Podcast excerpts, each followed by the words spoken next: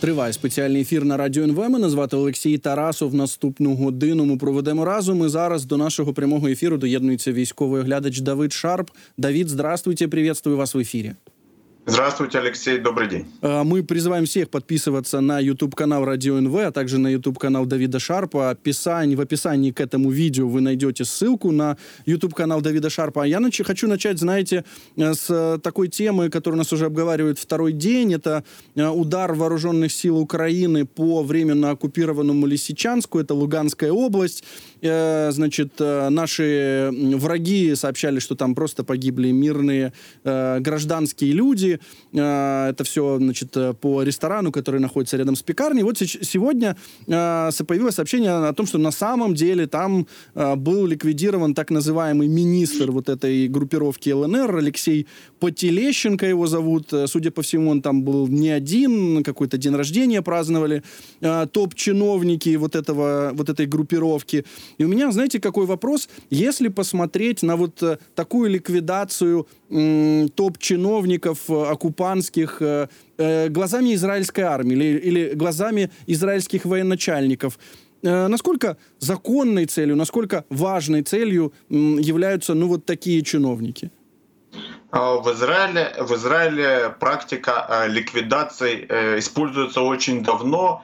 И, кстати, неоднократно в Израиле по ее поводу дискутировали. Э, дискутировали э, в двух аспектах. Первый, а эффективна ли она, то есть вообще с точки зрения военной, эффективна ли она, э, и, и тут можно привести кое-какие примеры. Вот, скажем, в 92 году ударом с вертолета «Апачи» был уничтожен генеральный секретарь организации Хизбалла ливанской Аббас Мусау. И, кстати, это было так чуть ли не первая в наше время такая ликвидация, вот сегодня, которая считается уже классикой для Израиля, для американцев, когда управляемыми ракетами в реальном времени знают, где цель, поражают движущийся автомобиль с конкретным человеком или что-то в этом роде.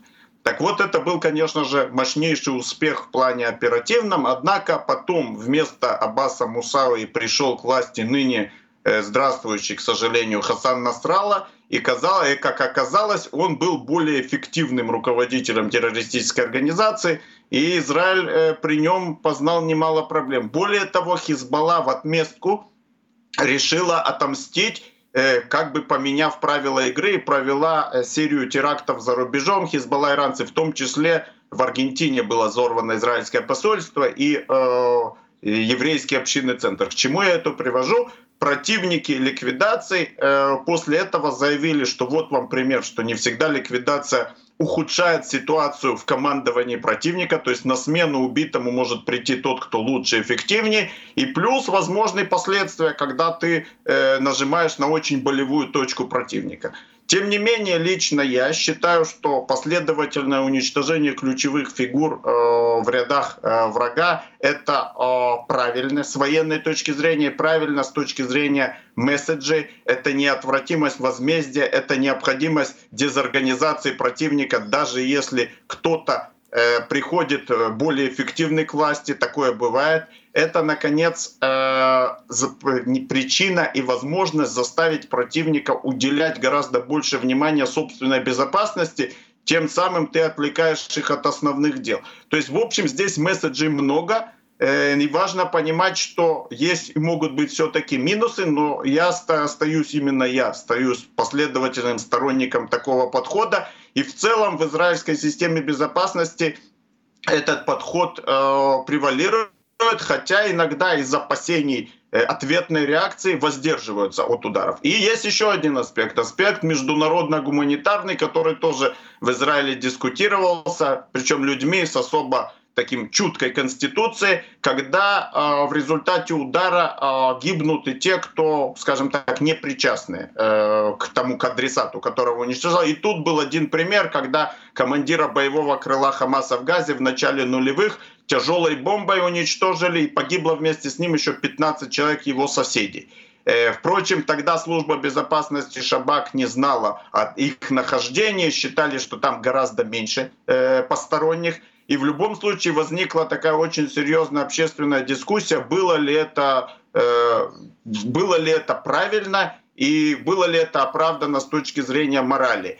Э, в общем, есть такие подходы, и, конечно же, есть в международном гуманитарном праве тоже понимание, некая пропорциональность. То есть уничтожение военной цели не должно сопровождаться непропорционально большим количеством э, погибших, например, и пострадавших, которые к этому не причастны. И если наносящий удар имеют выбор, ну я так просто говорю, ради одного солдата противника убить 100 мирных граждан, но это выглядит непропорционально. То есть есть такой аспект в международном гуманитарном праве, э, так что подход не, не всегда а, тривиальный, но в общем и целом лично я являюсь сторонником э, такого рода э, действий, и не только я, и по-прежнему Израиль в общем и целом от него не отказывается, и насколько я вижу, от него не отказывается в общем и целом и Украина. Да, действительно не отказывается. Более того, у нас есть а, и другие примеры, да, когда на территории самой России а, могут а, найти определенных пилотов,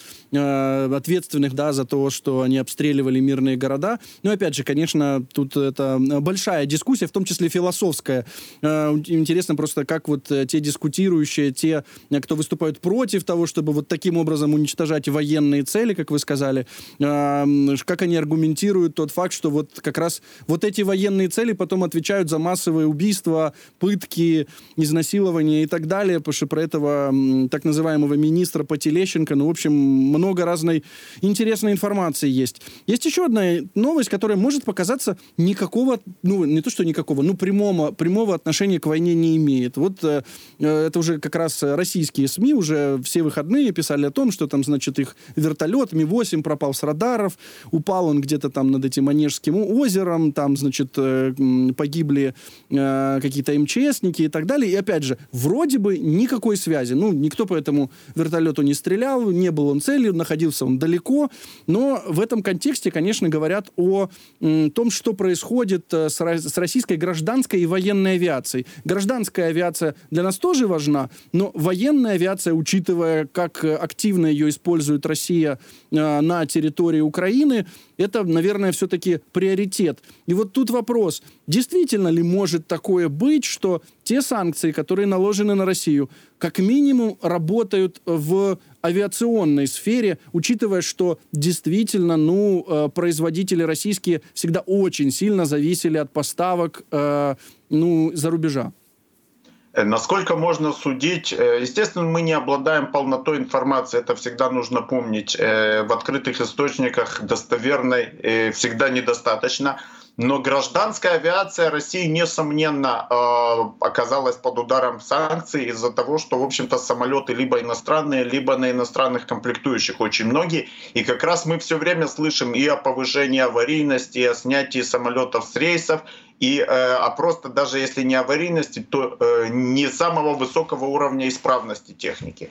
А вот что касается военной авиации, то здесь зависимость от иностранных комплектующих и от санкций меньше. Тем не менее, аварийность присутствует. Иногда эта аварийность на некоторых, э, в некоторые периоды даже ну, зашкаливает. Конечно, когда мы говорим об аварийности военной авиации, всегда нужно умножать не просто упал один самолет, упало три, а рассматривать на количество вылетов или на количество летных часов, это дает более полную картину и на протяжении длительного периода, потому что может быть ну, неделя упало 2-3 самолета, и это резко меняет статистику. Но у России мы смотрим и на протяжении этой войны. И, в общем-то, в последние годы э, явно аварийность выше э, принятых стандартов. И здесь э, какие-то, знаете, есть сведения. Понятно, что э, что-то может быть связано буквально с технологией производства. Но, как правило, машины, которые падают, они ведь не, не вчера появились, э, не вчера э, сошли с конвейера. И это не что-то, что могло пострадать от отсутствия конкретной запчасти. Здесь скорее э, техобслуживание проблематично в условиях войны и, э, и, конечно же, человеческий фактор, пилотаж. Тот же самолет Ми-8, который упал, вы привели пример, МЧСный самолет Ми-8,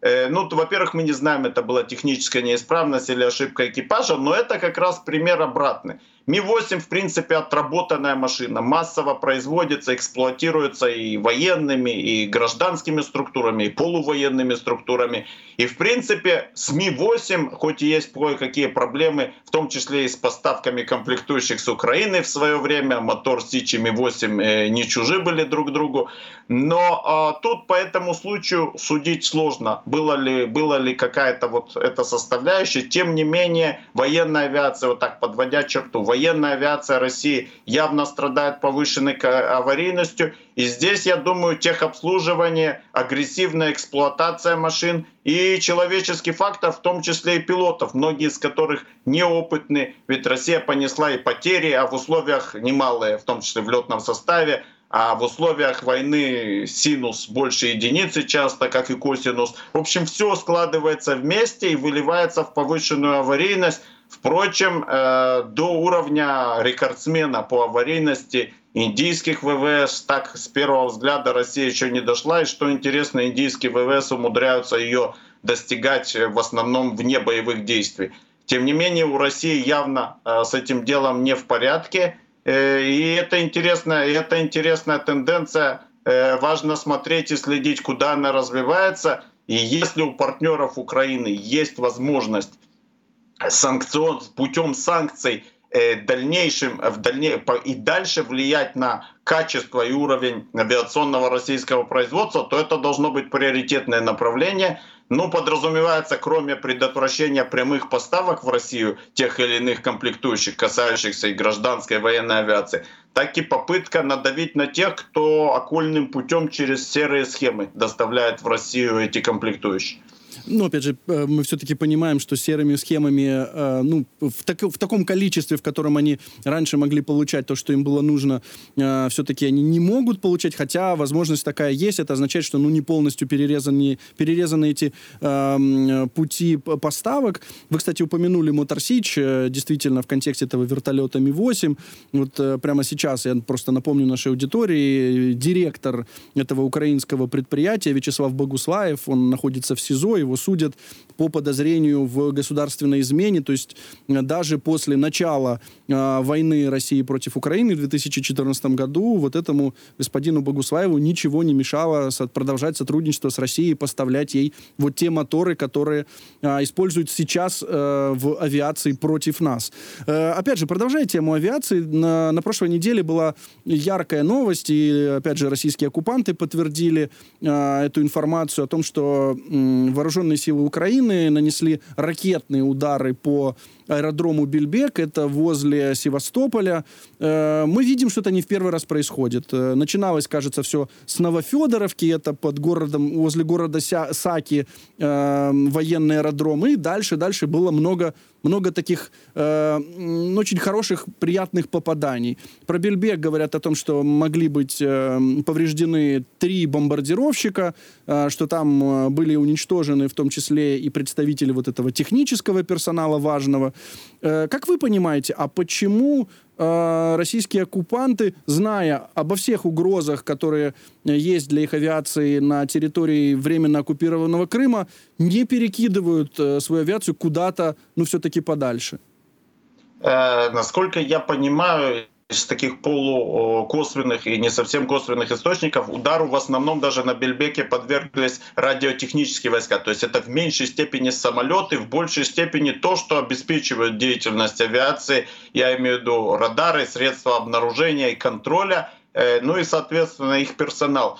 Э, вопрос, э, почему, ну, с одной стороны, с одной стороны, перебросить с аэродрома все ценное, это значит, во-первых, в какой-то мере ослепнуть, во-вторых, нанести удар по своей собственно наступательной оборонительной деятельности. То есть это очень непростая дилемма. То есть если ты выводишь свои силы, которые приносят пользу здесь и сейчас, э, ты лишаешься этих возможностей. Во-вторых, мы уже очень много раз в течение войны удивлялись и не устаем удивляться, что Россия оставляет ценные активы причем ценные активы, которых, местонахождение которых либо известно всем, либо может быть установлено с легкостью, оставляют их в зоне уверенного поражения украинских средств, ну, в частности, ракет Storm Shadow. Э, в данном случае, в других случаях это может быть что-то другое. И, естественно, поражение наступает, поражение происходит. Э, мне иногда сложно э, объяснить, почему это. Возможно, причина в том или ином очковтирательстве и э, докладах э, наверх, которые не соответствуют истине и которые, э, я имею в виду в российском команде, в цепочке российского командования, и которые приводят к неверной оценке ситуации и к неверному принятию решений. Что я имею в виду? Э, ну, это, например, когда э, э, то, что официально заявляется, оно может быть, например, по уничтожению огромного количества ракет Storm Shadow, запущенных Украиной или из установок Хаймерс, оно может быть теоретически только для внешнего потребления, то есть как пропаганда, а для внутреннего ситуация четко представляется и понимают, что все не так. А может быть, и вот эта беда может оказываться для любой армии, и, видимо, для российской тоже, когда собственной пропаганде верят, когда доклады априори в значительной степени неверны, эти доклады поступают наверх, и наверху, и на среднем верху считают, что все на самом деле не так плохо. Мы сбили 9 из 10 ракет, а в трех случаях вообще налет противника отражен. И все вполне под контролем. И вот когда нет верной оценки ситуации из-за э, очковтирательских докладов, я предполагаю это. Я не, не утверждаю, что это именно так на 100%, что это причина, хотя я не сомневаюсь, что там очковтирательство и вот эта вера фактически наружу часто выдаются те вещи, абсолютно не соответствующие истине, которые сами и верят. Так вот, это одна из причин того, что не предпринимаются меры, что со оценки собственных возможностей, например, собственного ПВО Э, не оценки, а, скажем так, его возможности резко переоцениваются, возможности украинских средств недооцениваются. Вспомните, что что было в свое время по поводу установок Патриот. В том числе российские, даже я не говорю откровенные пропагандисты, но и э, приближенные и военкоры, и всякого рода провоенные, приближенные к авиационным делам э, товарищи писали и заявляли, что, мол, ничего страшного, и, мол, все, все не то что под контролем, а нейтрализовать эту угрозу более чем возможно. И, для, и наши средства радиоэлектронной борьбы, и наши ударные средства могут их найти и уничтожить. Что в итоге оказалось?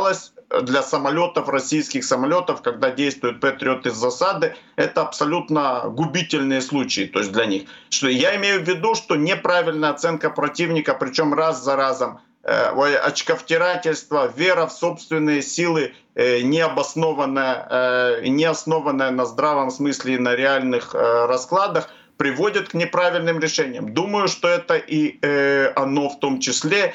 Подобного рода примеров российских действий множество. И еще одним ярким примером являются удары по российскому флоту, когда раз за разом корабли либо где-то у пристани, либо на ремонте Э, либо, как в недавнем случае с Ивановцем, оказываются в зоне уверенного поражения украинских средств э, без возможности спастись фактически.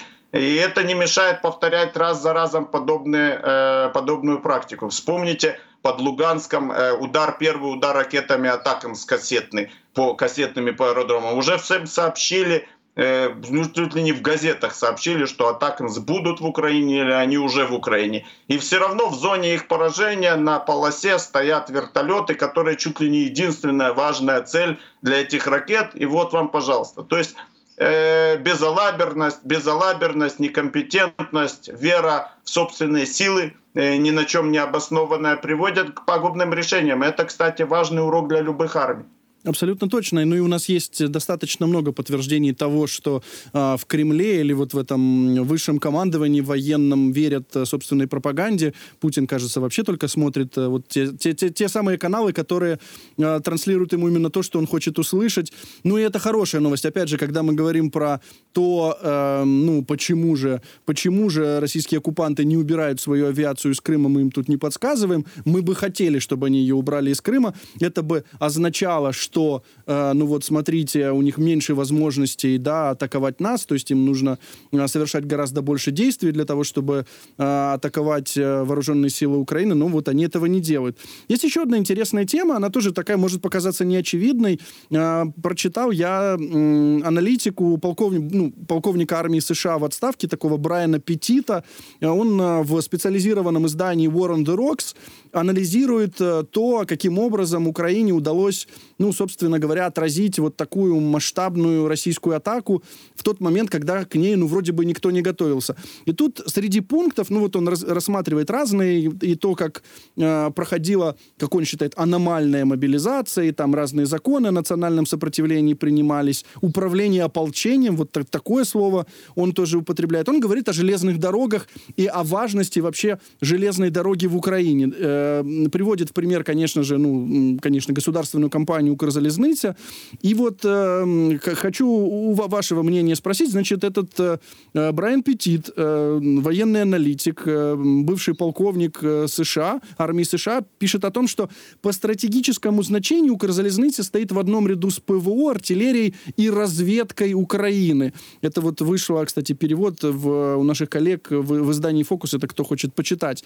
И э, пишет о том, что это поразительный пример устойчивости инфраструктуры. Поезда изобретения 19 века превосходят оружие 21 века, которое легко проникает через границы. Действительно ли можно говорить о том, что ну, вот такая разветвленная система железных дорог в Украине стала одним из важнейших факторов противостояния российскому вторжению? Да, ну, кое-что он, конечно, добавил для красного словца, но, э, несомненно, одно, я не в курсе тонкостей э, и вообще, насколько я предположу, это секретная информация, что именно и сколько перевозится по железным дорогам, сколько, что именно переводится скажем так, сухопутным путем по шоссейным дорогам. Однако э, важно сказать, что э, шоссейные дороги и автомобильная и грузопоток автомобильный и железнодорожный грузопоток — это обе составные части единого целого под названием логистика или снабжение. И вот здесь невозможно переоценить ценность этого. То есть это супер важно. И здесь, э, что бы господин полковник не написал по поводу важности, здесь уже важно в большей степени железные дороги или чуть меньше, а в большей степени автомобильное сообщение. Но это колоссальное значение. Есть даже э, такая фраза классика я, честно говоря, даже не помню там детали, но общий смысл такой, что одни те, кто не очень хорошо понимают, думают о непосредственно боях э, ну, на поле сражения, но главное это в том духе, а главное, э, но те, кто больше понимают, думают о логистике. Я извиняюсь за то, что я ее не точно цитирую, но общий смысл такой. Логистика — это основа основ на стратегическом уровне,